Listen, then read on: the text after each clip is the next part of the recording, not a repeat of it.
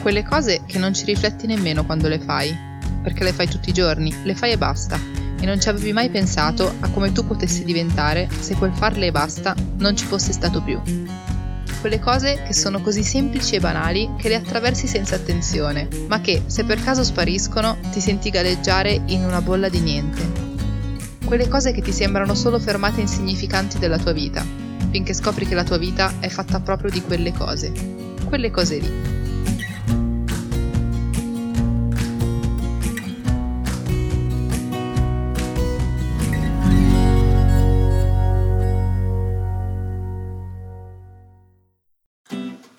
Ore 12.25.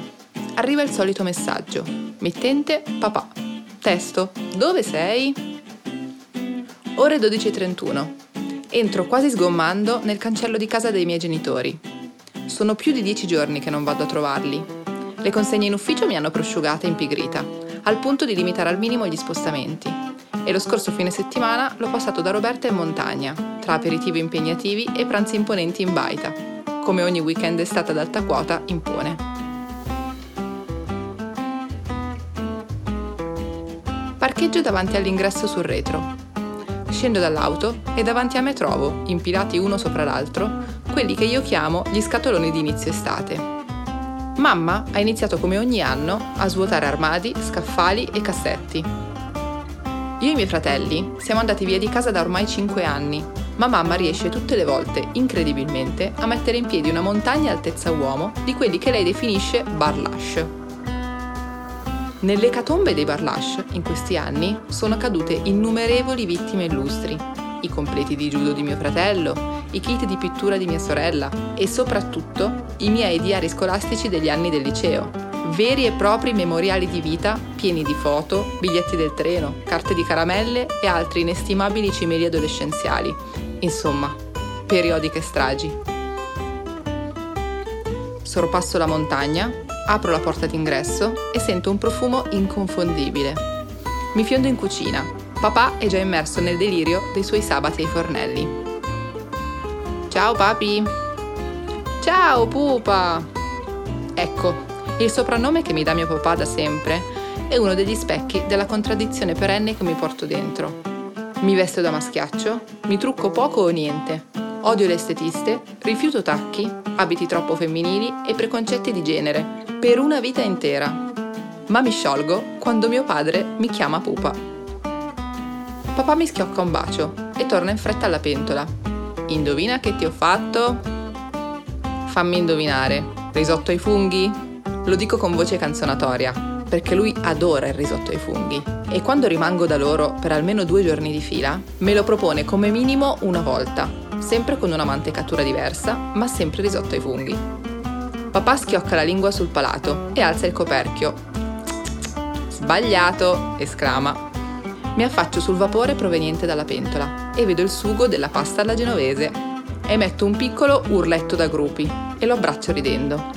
Mi guarda con uno sguardo di sufficienza simulato che nasconde in realtà grande soddisfazione per la mia reazione. E mi dice, iniziavo a pensare che non venissi più qui di sabato perché non te la preparavo da troppo tempo. Bravo papà, hai indovinato, rispondo. Mi avvicino ancora di più al sugo e rimango immobile un paio di secondi a godermi l'odore di carne macinata mista a cipolla. È già perfetto così questo sugo, ma papà si prepara ad aggiungere il suo solito cucchiaio di farina cerco di fermarlo. E dai papà, non serve, è cremoso a sufficienza. Non abbastanza, risponde quasi piccato. Quando ero piccola, quel cucchiaio di farina per me era come la polvere magica che rendeva la genovese di papà il mio piatto preferito. Ora, che fingo di saper cucinare dopo essermi iscritta a un paio di blog a tema e aver imparato a saltare la pasta in padella, ogni tanto metto in discussione alcune delle sue scelte ai fornelli. Tutte le volte in cui lo faccio, mi guarda con uno sguardo deluso, come se avesse perso la sua prima fan. Lo guardo, rido e gli do un bacio sulla guancia, mentre versa il cucchiaio di farina nella padella.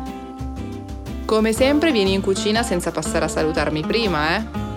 Eccola la voce di mia madre, che ogni volta l'anticipa quando entra nelle stanze, alta, squillante e profonda al tempo stesso.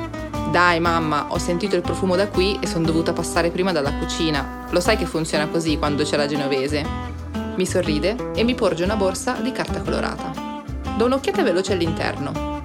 C'è una tovaglia verde fluo con bordi gialli, ancora impacchettata. Ogni volta in cui arrivo dai miei, mia mamma ha puntualmente un oggetto per la casa pronto da regalarmi e, quasi sempre, non c'entra nulla con il resto del mio arredamento. Dirglielo so già che la deluderebbe troppo, quindi la ringrazio, sorrido e appoggio la busta insieme al mio zaino nel guardaroba accanto alla cucina. Quando entro nel guardaroba, do come sempre uno sguardo alle piccole cornici d'argento appese a una delle pareti, con all'interno le nostre foto di un'estate di 25 anni prima. Anche sul tema foto, io e mia madre abbiamo dei gusti un po' diversi. Io incornicio solo foto estremamente spontanee e primi piani. Lei è da sempre fan del sorridi ma non troppo e dei ritratti a figura intera. Così si vede il vestito delle feste. Entrambe però amiamo riempire i muri di casa di foto di famiglia. Nei giorni in cui piove, siamo sole a casa e abbiamo la luna storta, Preferiamo riguardare quelle e gli album chiusi nei mobili, anziché la galleria foto sul telefono. Torno in cucina e dopo 20 secondi la tavola è già quasi del tutto apparecchiata. Mi affretto a recuperare gli ultimi pezzi mancanti, bibite e tovaglioli. Quando abitavo ancora qui, non passava un solo giorno in cui non fossimo io o i miei fratelli ad apparecchiare. Le urla che ci invitavano gentilmente a preparare la tavola arrivavano già mezz'ora prima di mangiare e ogni volta c'era da tirare a sorte per decidere chi fosse il fortunato. Ora invece mamma e papà non mi fanno fare quasi nulla, come a volersi assicurare che il tempo che passerò lì io possa concentrarmi su di loro, anzi su di noi. In realtà, quando vai a vivere da solo, il bello di andare a trovare i tuoi è che ti sembra l'unico posto al mondo in cui non ti senti obbligato a parlare tutto il tempo. Infatti, mentre aspetto la genovese, mi siedo al mio posto e mi metto a rispondere ad alcuni messaggi isolandomi nel mio silenzio e mangiando due o tre delle fette di salame che papà ha già posizionato come da tradizione pre-pranzo sul tagliere in tavola. Dopo cinque minuti, però, mamma inizia a chiedere la mia attenzione. Come va il lavoro? Bene, mamma, tutto ok. In realtà non va proprio tutto benissimo, potrebbe andare molto meglio, ma so già che dopo 20 secondi a cercare di spiegare ancora di cosa mi occupo, li manderei in confusione, perché ancora non riescono a comprenderlo del tutto. Ho quindi imparato a lasciar perdere, a rispondere con un rassicurante tutto bene e a concentrarmi su altro che non sia il lavoro, almeno quando sono con loro. Papà fa saltare le mezze penne in padella, poi inizia a impiattarle, con una certa fretta. So benissimo che tra mezz'ora c'è l'Inter, ma non vuole dirlo perché sa già che mamma brontolerebbe. Si limita quindi a velocizzare, lasciando mestoli sporchi e gocce di sugo qua e là. Mentre mamma lo osserva, un po' preoccupata, mi alzo e recupero il pezzo di parmigiano sul ripiano della cucina, per la grattugiata finale di rito. Se c'è un'eredità che papà e mamma mi hanno lasciato, è sicuramente questa. Il parmigiano dà sapore alla vita, quindi non è mai abbastanza.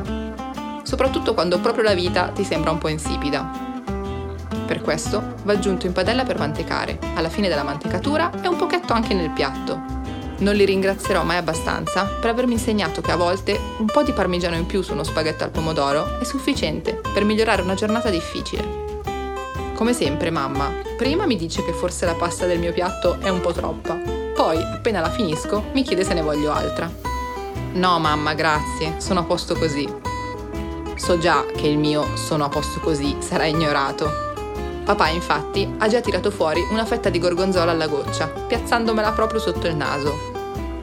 Faccio resistenza per due secondi, poi mi concedo un paio di grissini, con in cima un gocciolone del mio formaggio preferito. Durante il pranzo c'è il TG1 a basso volume in sottofondo, che ci tiene compagnia. Sento spesso racconti di amici sulle loro famiglie, che consideravano sacro il pranzo e che per questo non hanno mai mangiato con la TV accesa casa mia è sempre stato il contrario. Il pranzo si onora con qualche chiacchiera, ma anche ascoltando cosa succede nel mondo. TG2 fino alle 13.30, TG1 fino alle 14. Se poi siamo ancora a tavola, a quel punto possiamo spegnere. Alla fine mi sono convinta che la nostra sacralità fosse proprio quella del TG a pranzo. Ora a casa mia non ho la TV. Proprio per questo, quando sono dai miei, l'accendo e sintonizzo sul TG appena si inizia a pranzare nemmeno il tempo di finire il gorgonzola e mamma ha già sgombrato il tavolo e acceso la macchina del caffè. Discuto come sempre con papà sulle notizie di politica, buttandola a sorridere prima di finire come in ogni pranzo durante l'università, quando le nostre idee opposte hanno causato le uniche litigate fra me e lui in una vita intera. Ora il tempo passato insieme è troppo poco. Cerchiamo quindi di risparmiarci con i dibattiti e passare al commento della cronaca locale, quando i toni durante le news dal Parlamento si fanno troppo alti. Mamma prepara il caffè e me lo porge. Ti ho messo il dolcificante, come piace a te, vero? mi dice. Alzo gli occhi al cielo. Il dolcificante non è mai stato una mia passione, ma lei da ormai 5 anni si è convertita e ha deciso che fosse la soluzione migliore per tutta la famiglia. Grazie mamma, casa nostra è come sempre il posto in cui mi ricordo perché non bevo più il caffè dolcificato. Rispondo ridendo. Mia mamma a quel punto si ricorda, si batte il palmo della mano sulla testa e alza le spalle. Però ti ho scongelato la pastiera, mi dice sorridendo. Ovviamente l'ho già perdonata. Taglio a metà la fetta che mi ha preparato e me la gusto, mentre al TG1 è iniziata la rubrica di cinema e spettacolo che ci ricorda che sono quasi le due. Appena finisco la fetta di pastiera, suona il telefono. È Federica che mi ricorda che dobbiamo vederci tra dieci minuti in piazza per il giro shopping e chiacchiere che ci siamo promesse da due mesi e rimandato all'infinito. Mi alzo di scatto. Mamma, devo andare. Ti aiuto a riempire la lavastoviglie e scappo. Lei mi guarda un po' delusa e borbotta. Sempre di corsa, sempre. Non preoccuparti, sono quattro piatti. Li ritiro io che tu se no, come sempre, me li lasci incrostati e il lavaggio poi non viene bene. Questo in realtà è il suo modo per dirmi vai, goditi il tuo sabato che qui ci penso io. Recupero il mio zaino e il sacchetto della tovaglia. Le do un bacio e passo da papà già posizionato sul divano per la partita che sta per cominciare. Mi fa il sorriso triste con cui mi saluta ogni volta in cui sto per andarmene e mi fa la solita domanda. Quando ci vediamo? Il prima possibile, papà, promesso. Sono certa che sta già pensando che la prossima volta mi farà la carbonara, il mio secondo piatto preferito. Io, invece, sto pensando che tornerò davvero il prima possibile.